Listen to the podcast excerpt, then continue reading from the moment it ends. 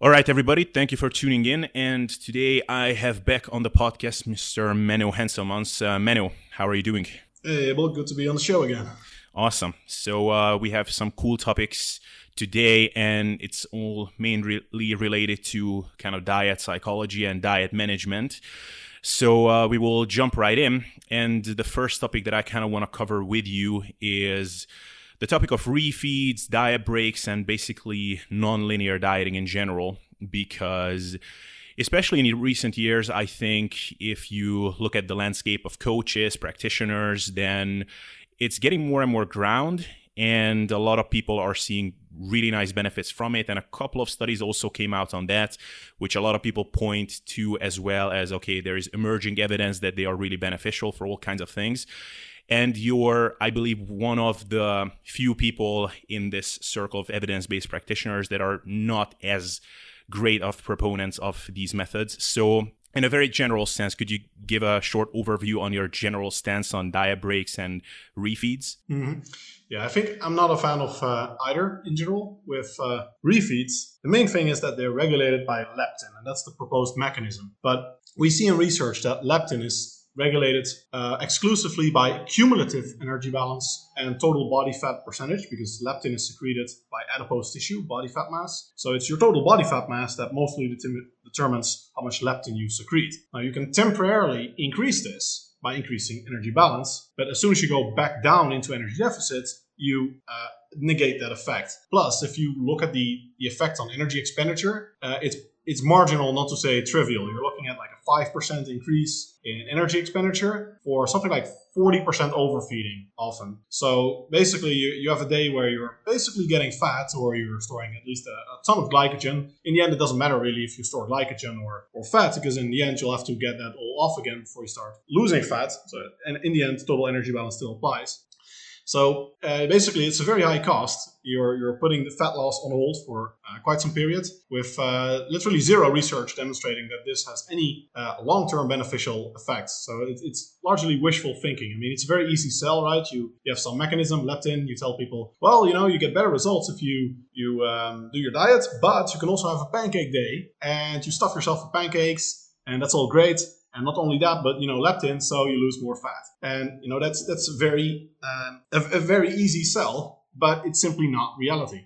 And I don't know many people who maintain six pack level leanness very long term, like years on end, uh, that do successfully on, on these kind of uh, um, diet breaks or refeeds, but especially refeeds, because I think they're very um, they basically teach you bad diet habits. I mean, if you tell people, hey, I'm on a diet and I'm basically mm going very low in energy intake throughout most of the time. But then one day a week, uh, I go crazy and I massively overfeed. What do you think? And that is basically the description of bulimia, you know? So a lot of these behaviors uh, of like extreme cyclical um, energy intakes or uh, nonlinear energy intakes, uh, they, they, actually have a lot in common with uh, uh, eating disorder patterns, eat, eat, the patterns you see in eating disorders. And I think you gravitate towards that. And uh, a lot of people in contest prep, uh, myself also, uh, it's, it's very easy to, to fall into that trap where you're overeating, crash dieting, and then as a result, overeating again. And you basically, you end up yo-yoing, uh, but you don't call it a yo-yo diet because you think you're in control because you're, you're measuring stuff, but actually um, you're, you're, basically doing the same things that a lot of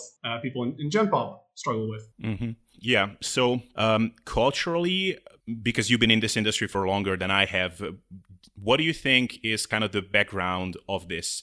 Is this something that people gravitated to traditionally for a long time, refeeds? And because I, I know that carb cycling and these methods have been around for a long time. So does this have this long kind of history from what you've seen? No, this is this is to my understanding purely a bodybuilding thing. I don't know any successful like dieting uh, group that successfully employs refeeds. It's if you you look at like uh, blue zones or any, any type of diet, you know, like how people naturally eat, or uh, just groups of people that have successfully lost weight on any kind of diet, you don't see refeeds in any of that. Any popular diet strategy, you know, like even Atkins, Mediterranean stuff that's not really successful, but still, you know, popular. You don't, you don't see that. It's really a bodybuilding thing. The, uh, the leptin, carbs, refeed ID in general, uh, bodybuilders are really, really obsessed with macronutrients rather than food choices and sustainability, and have very, very little background in, uh, in diet psychology. It's usually just uh, intuitions, uh, and that's that, that, goes for most people because in, in bodybuilding, people, uh, and in not just bodybuilding, but in general, people gravitate towards hard sciences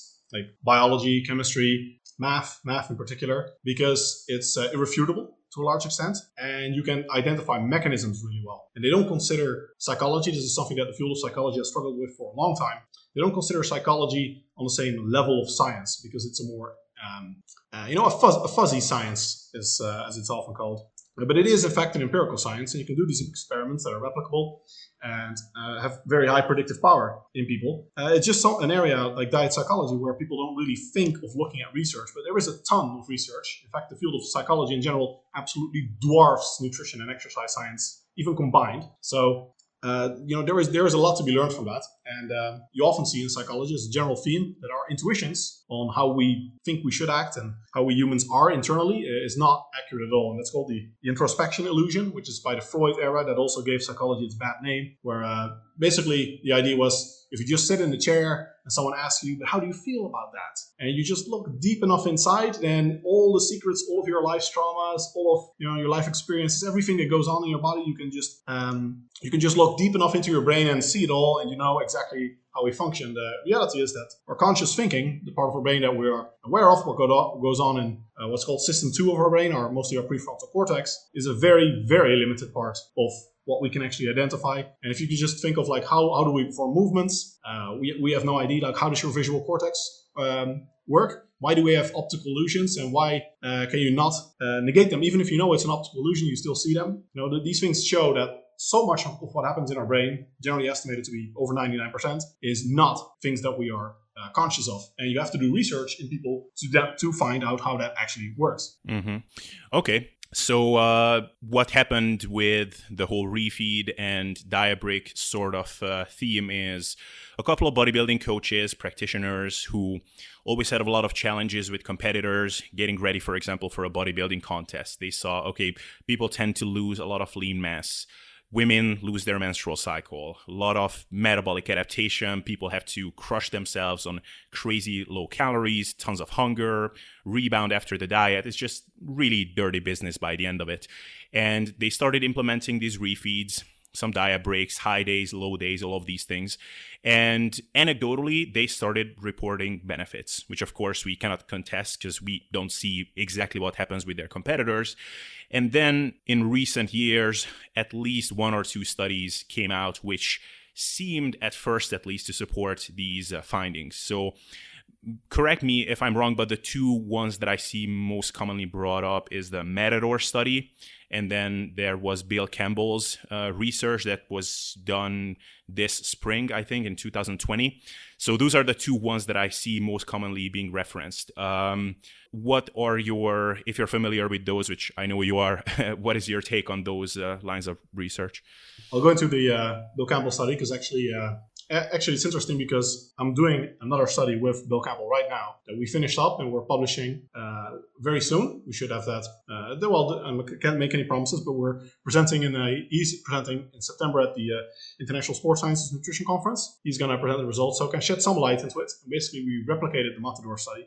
But first I'll go into his previous research, which wasn't really on um, uh, diet breaks per se, so basically, uh, the practice of same energy intake throughout the week, 25% deficit, or the more uh, typical like um, pro bodybuilding, uh, which you often see in, uh, practice in pro bodybuilders, where they uh, diet really hard in the midweek, in this case, 35% energy deficit, and then in the weekends they uh, they didn't actually refeed. Like this, this was called a refeed, but it depends a bit on how you term it, because they just ate maintenance energy intake. So they, it was more, I guess, a weekend diet break.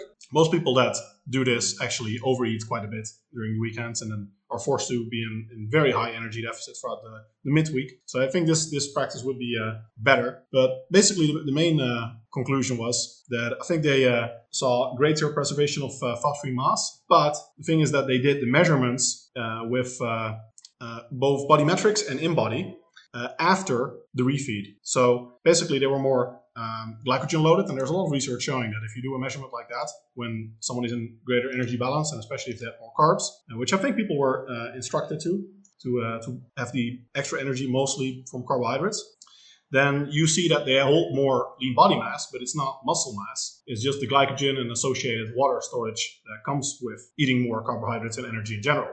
So it doesn't really say much about the efficacy of um, the diets. What would have been much more interesting um, is if they had done the measurement after the diet period in both groups, like after the five days, because then you're looking at both when they're actually in energy deficit. Now it's like looking at one where they're not in energy deficit and the other group where they are.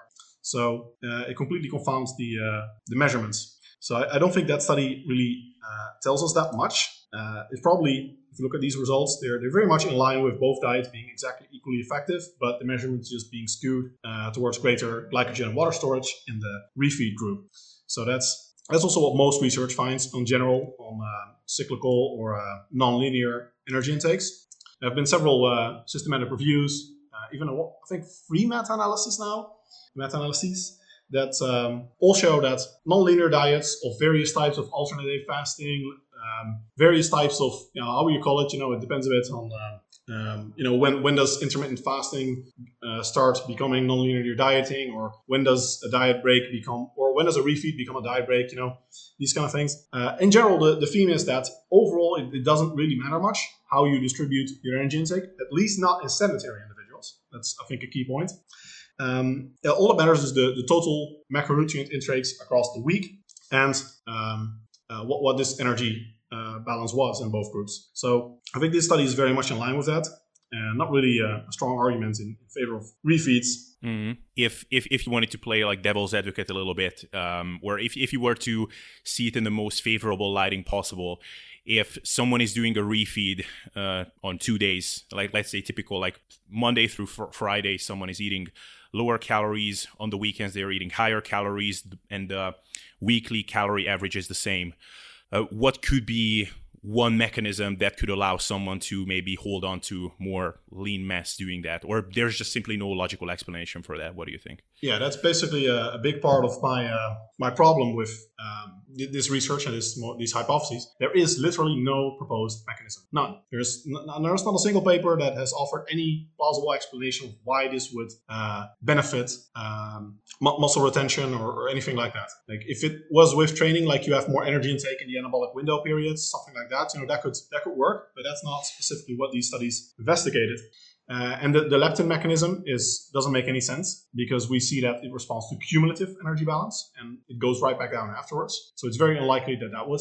help at all. And it also doesn't explain why most studies don't find these effects. So the, the lack of a plausible mechanism is in fact a very big uh, part of why I don't put much credence in, uh, in any benefits of refeeds or diet breaks. Also, it's uh, very interesting to see that we actually have a ton of research on spe- specifically this type of uh, diet in terms of diet adherence, because you know that's generally the, the next claim. Like, okay, maybe it doesn't benefit you physiologically, but it probably does psychologically because it's a break, right? You know, diet break, you get some psychological relief. Intuitively, it sounds very uh, plausible that this uh, should help with diet adherence. Um, but we have a ton of research, including a meta-analysis, that shows that this exact diet pattern of eating very strictly Monday to Friday and then going more, being more lenient in the weekend is associated with terrible diet success. And I see this in so many people. This is one of the most consistent things that people that don't have high consistency in their diets, they are not successful in the long run. If you just think for yourself, if, especially if you have no restrictions in the weekend, that's like a recipe for disaster because anyone that's dieted for long term and has experimented with a lot of social eating events can tell you it is easy in a single meal, let alone one or two days, to undo the entire week of fat loss. Like easy, especially if you go to a buffet or something like that. Uh, it, it's very easy. Sometimes you even see fat gain. That's that's typically rare though, but it's very easy to just negate the week's deficit and be basically back at square one. So you're you just end up maintaining that week, and you basically diet the whole week to be able to fit that buffet uh, into your weekly plan. Yeah. Uh, do you think there is any any plausibility in what some people describe. So I remember listening to uh, the podcast that you guys did with Danny Lennon, Eric Helms, and you. And there, Eric was describing how he was going very low in calories for five days. So he was eating like 1,200 calories. And on two days, he was eating 2,500. And um, I think his explanation was that at those very, very low body fat levels, you need to create that really powerful kind of quote unquote deficit stimulus almost to really deplete those glycogen levels and to really dig in. And even though the weekly calories come out of the same place, it helps to kind of get rid of those final bits of quote unquote stubborn fat. Um, sounds kind of bro sciencey, but do you think there could be something there? So I had I had a five days at 1200 calories, which was just basically veggies and protein for me. Yeah. And then I had two days at 2500 in a row. So I had a five and two setup. Uh, there is going to be points in a diet where the body is so resistant to fat loss that you have to deplete glycogen way past what you think is reasonable and create a large energy gap uh, to what would be ideal from like an energy availability perspective to effectively lose fat when all that remains is very quote unquote stubborn fat. Yeah, I have a ton of I have a ton of respect for Eric, but I, that if that was his explanation, that doesn't make much sense to me. Um, yeah, it it's. Uh, I mean, tons of people have gotten lean on low energy deficits. In fact, that is by far one of the biggest trends of success, I think, in modern uh, competitive bodybuilding, that people don't crash diet anymore. It used to be the case that, you know, 10, 20 years ago, people would try to uh, do a contest prep in like eight weeks or 12 weeks and now it's more like six months. And in part, it's because people have to get leaner. Like modern pro level conditioning is simply verging on essential body fat stores. That's, that's just the way it is. Uh, but it's also because people are dieting much more conservatively and they retain a lot more muscle mass. It's, it's simply more effective. There has been a couple studies that if you're really lean, uh, crash dieting really doesn't pay off. You just lose a lot more muscle mass and not that much more um, fat. Hey guys, just a 20 second interruption. If you're interested in working together with me and having me in your corner as a coach for your fat loss and muscle building goals, you can read up on the services I offer at ablessd.com or you can email me on the address in the show description. That's it. Let's continue with the show. Yeah, yeah. Okay, so uh, what do you think about the Matador study then? Um, and maybe you can comment as well if if you're allowed to at all, like why or how you would plan on replicating that study, or if you did that already. I'm I'm not sure if you already completed it. Yeah, the uh, the Matador study is basically exactly what we um, what we replicated, and uh, our, our, results differ from uh, the Matador study. So I'll first get into um, what they did. Basically, I think they had um, something like a 14 week uh, weight loss diet. Uh, no, no, it wasn't 14 weeks. I came up. Let me pull up the exact numbers. 16, I think. Yeah. Yeah, 16 weeks, either in one go or with a two week diet break at maintenance every two weeks. So that's that's actually a lot of diet breaks. You know, every two weeks you have a break for two weeks. So you spend as much time breaking as uh, as actually dieting. And they were supposed to be in 33% energy deficit. Uh, but in contrast to every other study, uh, including an earlier study by uh, Arguin et al. in 2013, uh, which, which did not find any of these effects, which found that, like most literature, the effects were the same as long as total macronutrient intakes across the week or average over time were the same. The Matador study is like the one exceptional study, and, and therefore by far the most uh, popular and controversial, where the diet break group had better results, both in terms of body composition and in terms of retention of uh, resting energy expenditure, which also other studies have looked at and not fine. So interestingly, uh, you would think that uh, the diet breaks would help preserve muscle mass, but non-significantly, they actually lost a bit more fat-free mass in the diet break group. So that's not an explanation that makes any sense. And uh, the author said that, well, it's the, higher uh, resting energy expenditure that they maintained, but this, this was not actually significant between groups. It only turned out to be when they started correcting for body composition, which is a little bit contentious. And even then, it would it was less than 100 calories a day. So it could not nearly explain the greater fat loss, which was like four, four extra kilos. So they lost like four kilos extra fat. If you just run the numbers based on the metabolizable energy density of adipose tissue, uh, a less than 100 kilo, kilocalorie difference a day cannot make a four kilo uh, difference in fat loss over that diet period. So that, that explanation simply doesn't make any sense, especially not you also factor in that they lost a bit more fat-free mass, which also costs um, energy. So uh, it, it's very weird if you look at these results like, hey, what, what, what does this uh, mean? Well, usually in these kind of studies, especially when you look at obese sedentary individuals, there's one very, very big factor that everyone that reads a lot of research, especially diet research, first looks at, and it's diet adherence. Now, in this study, uh, it was pretty bad because it was actually, let me pull it up. Okay, 51 subjects and only 36 completed the study per protocol. And per protocol in this case uh, didn't mean like they actually followed the study to the letter. Uh, it was uh, one of the most lenient definitions of per protocol that I've uh, seen. And it, it meant that they weren't gaining weight when they were supposed to be losing weight. So ima- imagine this, right? They were supposed to be in 33% energy deficit. And if you're gaining weight, well, you must be in considerable energy surplus, you know, in, in a week. So you're probably in like 10% energy surplus or so, maybe even more, which means that they were overeating by about 40% to be non per protocol. So the, the range of diet adherence, which was considered acceptable in the study, was about 40%, which is, you know, huge. So, uh, and even then, you know, uh, about a third of subjects could not meet that definition of per protocol.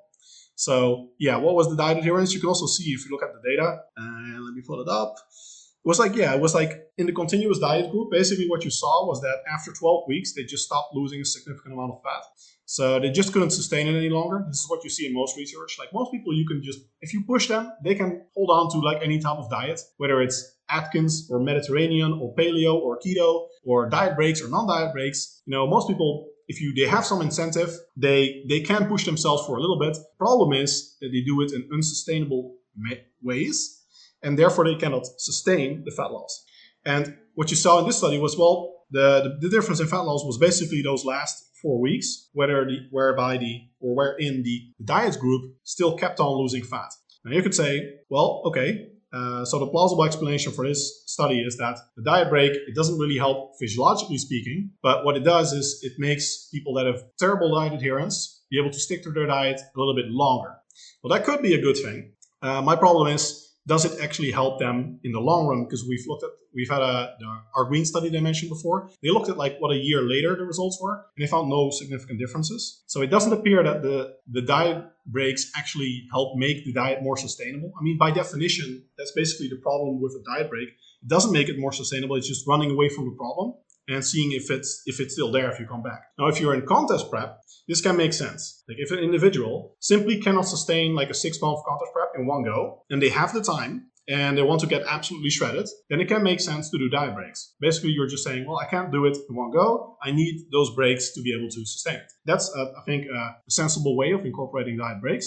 But if you're just doing this to get like 10% body fat, you know, like you just you just want to be six pack lean as a guy, or uh, maybe not even six pack lean, just cellulite free, still have your menstrual cycle and be healthy as a woman, uh, then I think you really shouldn't need the diet breaks. Plus, even if you take these results at face value, then you're looking at doubling the duration of your diet. You know, that's uh, it, it's not like oh the diet breaks you know they, they have a bit of success so we should use them. No you're, you're literally talking about doubling the duration. So instead of uh, 16 weeks i think it was you're, you're looking at 32 weeks. You know that's huge. That's a huge time investment that if you don't do the diet breaks you could spend all of that time bulking so the, the diet breaks are at best, like even taking, ju- even just cherry picking the Matador study, ignoring all the other studies, like Arguin and Wing and Jeffery, I think it was one of the first ones, and a couple more that had crappy designs that are barely worth mentioning. But uh, even ignoring all of that, basically you just take these results at face value, then you're still looking at, well, if you double the duration of your diet, maybe you end up with uh, a slightly higher metabolic rate, uh, which is probably just because they uh, uh, they, they stuck to the diet better and completed the diet in half the uh, or in twice the duration. So basically, the energy deficit over time was half. Uh, then, you're still looking at yeah, it's a terrible investment, and probably you would still just be better off with rather than doing 16 weeks of 33% deficit, um, you you just do 32 weeks consistently without diet breaks, but with 16% deficit. That would probably help more in terms of muscle retention because then you're actually um, reducing the, the stimulus for the body, the stress uh, of muscle loss. Like if you're in a very small deficit, you probably won't lose muscle mass. Uh, in this case, they probably shouldn't lose much muscle mass at all because uh, they were uh, obese and pretty sedentary. So I think you, would have better results that way, just having a small deficit than aggressive deficit with diet breaks. Um, yeah, uh, yeah. So I'm, I should be kind of uh, playing the devil's advocate here, but that's that that's one thing that I that makes me skeptical about the kind of metabolic benefits of these uh, refeeds and diet breaks is a lot of the times that what I see is that the people who swear by doing these have kind of a history or not a history but just uh, their genetics just make it so that they have to go quite low in calories. So maybe a you know 80 kilo guy who is at six pack level or maybe 8% body fat at 80 kilograms or so will have to diet on 1500 calories. So they do these refeeds and they have a couple of higher days during the week, but on the rest of the days, they are starving. like they will be eating 1200 calories or 1000 or whatever. It's like, well, I mean, no offense, dude, but it doesn't seem like you're gaining that much ground. I mean, the weekly average is still freaking low. So if I was seeing something like, okay, you're eating overall substantially higher calories if you average things out, then that would make me convinced. But this way, eh, not so much. Yeah, I know. I know a lot of uh, YouTubers that that are like behind the scenes honest about what they do for like 10k challenges. Ah. And a lot of them say like, yeah, it's like one to two weeks of hardcore dieting, and then you do the 10k challenge. Uh, or you do the dieting afterwards and then you basically Yeah. average out so it's not like you know you, you do that like every week and uh, it's all great plus i know that uh, uh, quite some people that, that do this uh, and you can actually look at this like uh, some from some youtubers that have like yeah the, the diet breaks or like the refeeds the cheat meals. Being like key to my success and they always take like pictures of whenever they're making cheat meals and because that's the easy sell on instagram right? You show a good body you show that you're eating pizza and ice cream and all these things that people want, would ideally want to eat. Uh, and you say like look you can have all of this uh, and look like me. And then you know the, the subtle message is like if you buy my products or you do my coaching or whatever uh, but usually what you see is that uh, either it's not sustainable at all like they're suffering uh, most of the time and they have like one, one, one day a week where they actually feel somewhat okay or it's just not long term uh, sustainable at all. Like a lot of people do, so for example, a contest and they're very lean and they're happy with that, and then they maintain that shape somewhat with like basically crash dieting, diet breaking, sort of yo-yo dieting for like a year, sometimes two years. People that maintain, and then they they basically crash completely and uh, they basically get fat. You see this so so often, and then they just stop making posts. Or all of their posts on Instagram or YouTube uh, are like flashbacks rather than uh, them their current condition. You know, so I really wouldn't say there's like any uh, strong anecdotal support even for for diet breaks or refeeds having such a good track record. I'd say it's really exclusively in contest prep, uh, and that's where an area where I'd say like with Eric Helms, I think it can make sense. You know, like I said, I'm not a big fan of it. Like I'd rather just do it slow and steady uh, rather than with breaks, but. Uh, I think a break could make sense. I think the, the, the slow and steady, the big advantage compared to a break is that what we see in some research, like um, uh, I think Wing and, Wing and Jeffery or Jefferson was like the first study that looked at this. They found that after the breaks, people had more difficulty with especially um, things that have to do with habit formation. So if it's like weighing themselves, they did not do that as frequently. Uh, they had to sort of redo their meal plans and see um, they had difficulty more with food cravings because if you do the diet break and you know for two weeks, like extreme example, you do like a high protein cheesecake and that's like what you eat with dessert, for example. And then every other two weeks, you switch back to regular cheesecake. Well, then when you switch back to the dieting, that high protein cheesecake is going to feel terrible. You know, it's like, oh, it's just the worst version of the other one. And you're, you're constantly made aware of this by the fact that you're reintroducing that food. But if you just stick to the high protein cheesecake, and research also shows this, cognitive neurosciences, if people stick to, for example, eating vegetables, the reward center patterns in the brain actually activate more. So if you always stick to healthy, low calorie foods, you learn to like them more. And in general, people learn to like foods that they consume more, more. So that's that's a win-win. And that's also basically how you teach people to, to eat healthily and how kids start liking vegetables and uh, acquire tastes like coffee, how we learn to like those. It's just exposure and not having alternatives that are uh, better tasting uh, in your basically your internal menu. So I think the diet breaks actually maybe more hurtful than beneficial in terms of diet adherence uh, in that in that sense as well. Uh, so oh yeah, you asked about the study that we did. So interestingly, so I basically um, th- this was already my view on the Matador study, but uh, as you can probably guess, it hasn't changed based on um, the study that we did. So basically, we replicated the Matador study. And I can't give all the details yet until it's at least published uh, at the conference uh, soon as in September. But basically, we replicated the Matador study, and this time in strength training individuals actually paid much more attention to that they were sticking to their diets. Uh, so you know, people that know how to track their macros and are supervised in doing so and it, it, didn't pan out. There were some hints that it was more psychologically bearable, but yeah, you know, given the extra duration, the fact that they basically just took twice as long. In our study, it wasn't uh, quite twice as long, but it just took a lot longer. So yeah, it makes sense. But physiologically, no, it, our, our results aligned with the vast majority of literature that uh, any type of uh, cycling of calorie or nonlinear dieting, it doesn't matter for your body composition or your resting metabolic rate, right, your metabolism. Uh, it, it's only a psychological factor. And that factor, I'd say, is, is probably equated for the same duration of dieting, negative, not positive. Okay. So, um, my, my question to you then would be what would it take for you to buy into refeeds or diet breaks? Like what? Like give me a, a hypothetical study setup and result or maybe something that you would see anecdotally that would make you go, God damn it, this seems actually legit? Uh, it would be pretty easy, honestly. Like any type of these studies, like the Matador study with better adherence. Uh, if our own study had uh, found these things, I think our own study was good. So that's you know that's exactly the design I would want. Strength training individuals that knew how to track their macros, uh, adherence closely monitored, uh, if we had found more fat loss in the diet break group, that would have very strongly caused me to uh, rethink all that I knew on, on diet breaks and on human metabolism in general, honestly. So uh, the, the, the, previous Bill Campbell study, but with the measurement points uh, being done not after the, the refeeding, um, yeah, most most studies like the the Arguin study or the Wing and Jeffery study that didn't find benefits. Like if they had found benefits, uh, that would have definitely surprised me. So I think it's not that hard to find benefits. And with refeeds, we really don't have a good study that equates total weekly energy intake in both groups and then measures like the long term results. So uh, that, that's that's an area where we simply would want to study. But I think based on the research we have on, on leptin, uh, I wouldn't get my hopes up. Hey, uh, do you enjoy this episode? If so, would you please drop a five star rating on this podcast on iTunes? Thanks. Let's continue. And the, you know, your some of your respected colleagues, a lot of bodybuilding coaches, these types of people that are anecdotally reporting a lot of benefits from them.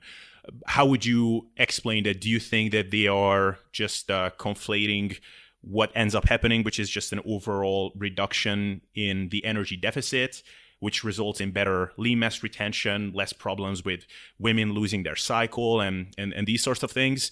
And that is facilitated by refeeds, at least in part. Or what would be your hypothesis there? I think it's the combination of uh, it being an easy sell. Like uh, very few people, I think, would, especially in contest prep, would say no to a diet break, especially when an authority uh, justified it for you. So let's say you hire a coach, which means you, you consider them and you have them in high regard, you trust in their authority, and they say like, well, we're going to get the same results or better results with diet breaks, and then people are of course you know awesome. And then if the coach doesn't factor in the time components, because that's the big thing, right? Like, sure, if you just uh, you have one person that does uh, a bit like the Matador study, one co- study or one individual does contest prep six months straight on stage. Okay, back to bulking.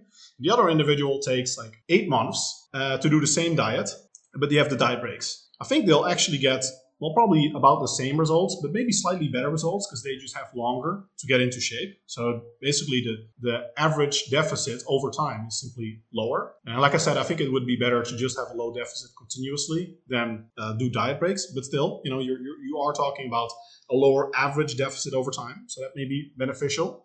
Uh, and if you simply don't count the time factor, you say that look, we, we got them into shape. Maybe they, they liked it more. Uh, it's something that you know you can definitely uh, tell people like on Instagram and during diet breaks. You're like, oh, this feels so good. And then if you don't factor in the fact that well, we could have also done this in two months less time, then uh, it, it may seem like something that really works well. But if you factor in that, yeah, it, it takes a lot of extra time, and really probably you could have just gotten the results in less time, then it, it doesn't look so appealing anymore. That's the thing with as, as a coach as well. What I see is that um, other, other than just people buying into it and basically having a placebo effect, like if you have any special method, uh, it, it's really uh, easy to just look at like the total success and not what it what it took. Like if I have, for example, a method that is actually super effortful uh, and like um, people would hate, for example, but I think it, it's like slightly better results, then it would be very easy for me to say like, yeah, this this this is better. But you don't factor in the costs that are associated with your method.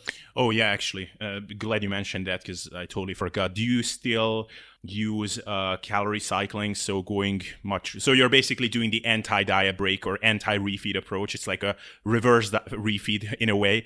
So you're keeping calories higher, and then on in the time periods outside of the anabolic window, you would drop calories pretty low. Do you still do that? Yeah, I'm, I'm actually uh, a big fan of calorie cycling in strength training individuals specifically, putting the calories more on basically the training days, but formally in the anabolic window. So, especially in the period between the workout and bedtime. And I think there, the plausible mechanism is, and we have a couple studies that actually look at this, where, when, for example, uh, you ate like 70% of energy intake in the morning, train around midday, uh, or you have 70% of energy intake and while still training at midday in the later part of the day, and they have better um, nutrient partitioning, so a better ratio of lean to non-lean uh, loss or gain of mass. So basically, um, the, the theory there is that if you put your calories more after your workouts, your body will preferentially utilize them for muscle growth. And we know that energy balance can facilitate protein balance. So I think you know there we, we at least have a plausible mechanism, although research on like acute effects on, on protein synthesis are a bit lacking. But at least you know it's, it's, it's somewhat of a plausible mechanism, and there's some empirical support for it. Uh, plus, I think it's, it's generally well tolerated. Like after your workout, people like to um, in- indulge a bit more and have like the relaxed phase of their day. Uh, so I think it also makes sense. Uh, I'm doing it slightly less extreme than I think when I used it with uh, when we still work together. Um, but I also like uh, going really low in, in, calories, like one day a week, which is almost like an, an alternate day fast period. And indeed, sort of an opposite of a refeed because it's like one day sort of crash diet. And there we actually see in research that people generally find this equally acceptable or they prefer it. And if you do this in strength trainees, which we have very little research on, I think it makes sense to put to if you get at least the same results, to put more calories in the anabolic windows where they may facilitate muscular recovery. Uh, interestingly, we have at least two studies showing better diet adherence with uh, somewhat alternate day fasting type setups, which suggests that people may find like short aggressive deficits more tolerable than like long dragging ones, even if they're more moderate. But most research finds that it's like the same results. And I think it's the benefit is mostly that you could put more calories in your anabolic windows where they're more likely to help muscle growth than that you're just getting into fat storage. Now, I think the main thing is that if even if you think like oh, I'm not sure about that theory, the way most people diet is like the opposite of that. Like most people think like you have the same energy intake every day, so you're like in the same energy surplus or deficit across the week right? That's not the case at all because you have the energy expenditure of training. So on a training day, let's say your resting energy expenditure is like 2000 calories and your training energy expenditure is like 500 calories. And you're dieting with a 10% deficit. So on average, you're like at uh, 2200 calories or so. Now, what that actually means is that you're in a 300 calorie deficit on your training days because you have 2000 resting energy expenditure plus the 500 from training, you're 200 under that. So across the week as a whole, you're in energy deficit indeed. But your deficit comes from your training days, and on your rest days, you're in two to 300 calorie surplus. Now, I think that is is very likely uh, suboptimal. So I think at least you want some type of calorie cycling, at least a little bit. Like I think Martin Berkhan used 20% differences between training and non-training days. Uh, I think that's a bit arbitrary. Like 80-20 rule, Pareto sounds good. Uh, I think you at least want to sort of uh, um, negate the fact that you're now in energy deficit on your training days. Like you want to be in energy surplus. Like maybe you don't have to be as extreme as I do it with some clients, but I think it does make sense to to account for the fact that you also have training induced energy expenditure. So just at least offsetting that, I think, makes a lot of sense. But you know, it's an area where we don't have that much research, uh, and maybe it only applies to the day itself or a relatively acute anabolic window period, like post-exercise, the first couple hours. Um, this is an area where we definitely need some more research, but I think it's a plausible theory, and it, at least it seems to provide at least equally good results. So, um, one of the things that I kind of learned through your work is that a lot of the things that anecdotally basically everybody reports during a severe diet, which is I'm irritable, I have mood swings, I have less mental energy, my cognition is impaired, and I cannot sleep, very common. Um, uh, what I learned through you in great part is that a lot of that is just in our heads. Um, would you say something about that? Because I think for many people hearing that who have completed a lot of diets before is almost insulting in a way. So what would you say about that? Mm-hmm. Yeah, it's a bit of a matrix red red slash blue pill scenario, right? Where you, you find into that. Uh, but there is actually a ton of research that supports this. That you know, if you if you look at anecdotally, individuals say you're on a diet, it seems hard. If you look at research, that you don't see these effects at all like I think a big factor is you don't look at people in contest prep. So most of these individuals just have healthy body fat levels or they're even overweight. So I think that's that's part of it. But at least until you get to basically unhealthy body fat levels, potentially unhealthy body levels, um, research also in military, they're pretty lean, finds that your energy intake has basically zero effect on your sleep quality, on any measure of like reaction time, uh, cognitive batteries of tests, uh, mood states, uh, just just basically any any psychological or cognitive measure you can do research finds that uh, energy intake per se has no effect on that. And the big difference is that what we, you can do in research and what you can never do yourself is that in research you can be blinded to the diet you're on And that means that, for example, you're consuming a purely liquid diet or you're consuming a purely gel based diet. This is what they do in research, or military, that's just rations. You know, the, military, they, they don't know what they're eating, they just they eat what they're, they're given by the canteen, you know? So you don't know if they're in like 40% energy deficit, 20% energy. Whereas most of us that we're dieting, we we know very well that we are now going to be cutting. We're not only that we know like this is 20% deficit, and sometimes we know now we're in a 30% deficit.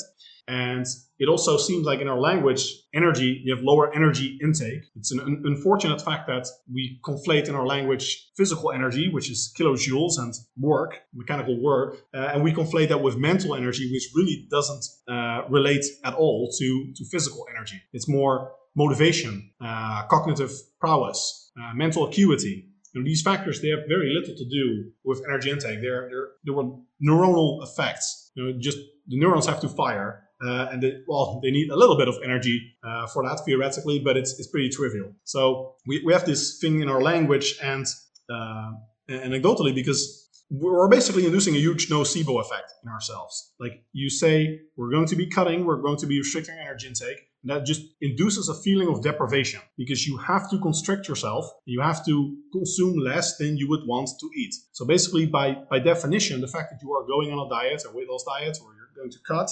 is restricting yourself. And that leads to a feeling of deprivation. And I think that's the key difference is that not you basically all of us are pretty obsessed when it comes to nutrition. That, that's basically the way it is. Like we are focused so much more on nutrition than most people. Most people just eat, you know. And in the military, they just eat. And in these studies as well, they don't even know they're they're participating in a weight loss study. They just eat. You get gels, they get liquid diet, whatever.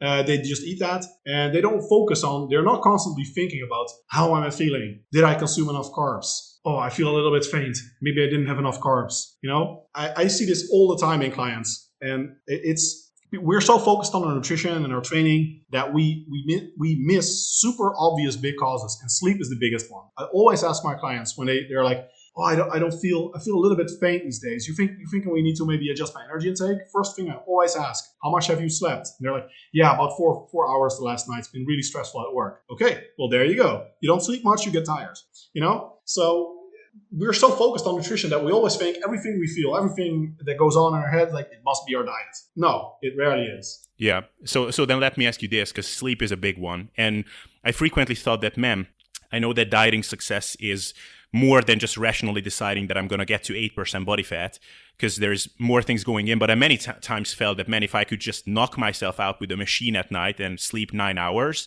it could literally be as simple as just rationally deciding to get to 8% body fat. But how would you explain the phenomenon that many people feel during contest prep or when they're getting very lean that they're waking up at 3 a.m., 2 a.m., unable to fall back asleep, and that they consistently find that this happens during dieting and their sleep goes to shit right away? Um, is and there are obvious causes like abusing the shit out of caffeine during a diet or things like that. But when that doesn't happen, why do you think that is? I think it's the stress, and I think at very low body fat levels, it may actually make sense. Although I personally don't experience it uh, much at all, unless I wake up because I'm literally just hungry. Hunger actually is, is a potent cause. Like if you're hungry, maybe that wakes you up. But I think it's mostly the stress, and much of that stress comes not just from from being super lean and low energy intake. Being low energy intake actually doesn't cause much stress. You may actually be healthy, like as the recent resurgence of fasting research is uh, showing. But uh, being super lean elevates cortisol levels. And you're, you're, generally, you're talking about contest prep level at this yeah. point. Um, but if you add to that the stress of dieting, because it's it's simply something you're focusing on, you're putting a lot of effort into it, you want it to be successful, and you're very preoccupied with it. So I think with those factors, you're basically it's the same obsession nocebo effects as with your mood state and everything, plus hunger, and that is a very um, self-fulfilling spiral, especially if that results in some sleep deprivation. If you wake up like once or twice because of hunger, then you're probably also more stressed about the fact that you may be waking up and it's going to interrupt your sleep. So I think it creates a negative spiral where you're just very focused on it uh, and stressed about because um, even if you're the fact that you are aware of it, uh, it's not just pure nocebo. You know, it's you are you do have to put effort into it. Like in those studies, people don't put effort into it. They don't know. The researchers, divide, you know, create their diet for them. They even give them their food choices, like in metabolic ward studies and military study, gel studies, etc. So uh, it does cost more more effort. And anything we do that we put like, if we take on any big project in our lives, that is in itself a form of stress, you know? So uh, there is something to it that if you take on uh, a, big diet, or it's like it's very important to you, uh, that is going to cause some stress and that may disrupt sleep. But I think by far the most, most of that effect is just nocebo and obsession um, and potentially hunger. So you would acknowledge that being hungry. So for example, you're dieting and you don't time your meal correctly and your stomach is pretty empty by the time you go to bed, then that hunger can still hit you while you're sleeping, for example, and that can disrupt sleep. Definitely. There's actually good research showing that most of the negative effects of dieting are mediated by hunger. So that's also where you know the, uh, being hangry comes from. Like most of the the depression in mood states and being more irritable in research we can explain by hunger because hunger really predictably makes us more irritable, uh, makes us uh, hungry. So uh, that actually makes a lot of sense. That's just a very physical mechanism, um, but that's not necessarily like that's not necessarily related to energy intake because in research we see that uh, hunger is also very psychological. So for example, if you give people like a certain meal or a milkshake, what it was in one study, and you tell them like this is like 600 calories, this is a really indulgent milkshake. And the other group, you give them the exact same milkshake, but you tell them like this is a very lean milkshake. It's basically protein powder and uh, skim milk and then you measure their, their mood states and their hunger level, and they're actually more satiated when they think they've consumed more calories. So even the hunger effect itself is very susceptible to, to nocebo, to you know, your mind uh, playing tricks on you and being obsessed with the fact that you are now in energy deficit. Uh, but yeah, it's uh, even even that aside, hunger is like a very physical thing, and that uh, can profoundly uh, deregulate how we how we feel.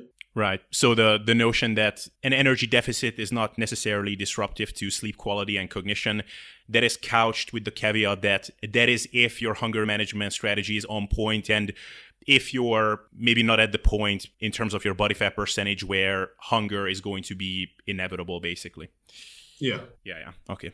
Awesome. That makes sense. Cool. Um, hope someone who is listening to that and is planning to interview Menno is going to pick up on some of these topics because I think these are really cool to talk about.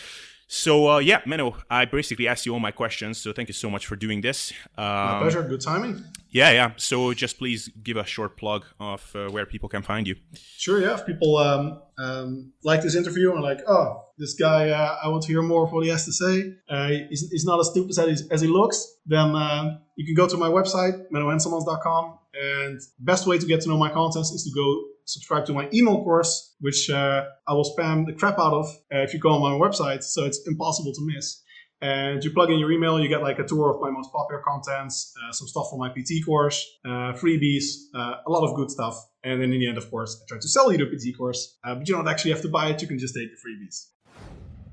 Alright, guys, thank you for listening. I really hope you enjoyed this episode. And once again, if based on what you've heard from me, if you've been following my work for a while, you would be interested in working together with me, having me as a coach and someone who would guide you through to achieve your muscle building and fat loss goals, then you can read up on my services at ablessd.com. You can email me at the address that is linked in the show description. And if you just enjoy listening to these episodes, then I would really appreciate you dropping a five star rating on the Sustainable Self Development Podcast on iTunes. That will be actually beneficial for everybody because I will be able to get more high quality guests on the podcast, and that will be fun for you. It will be fun for me.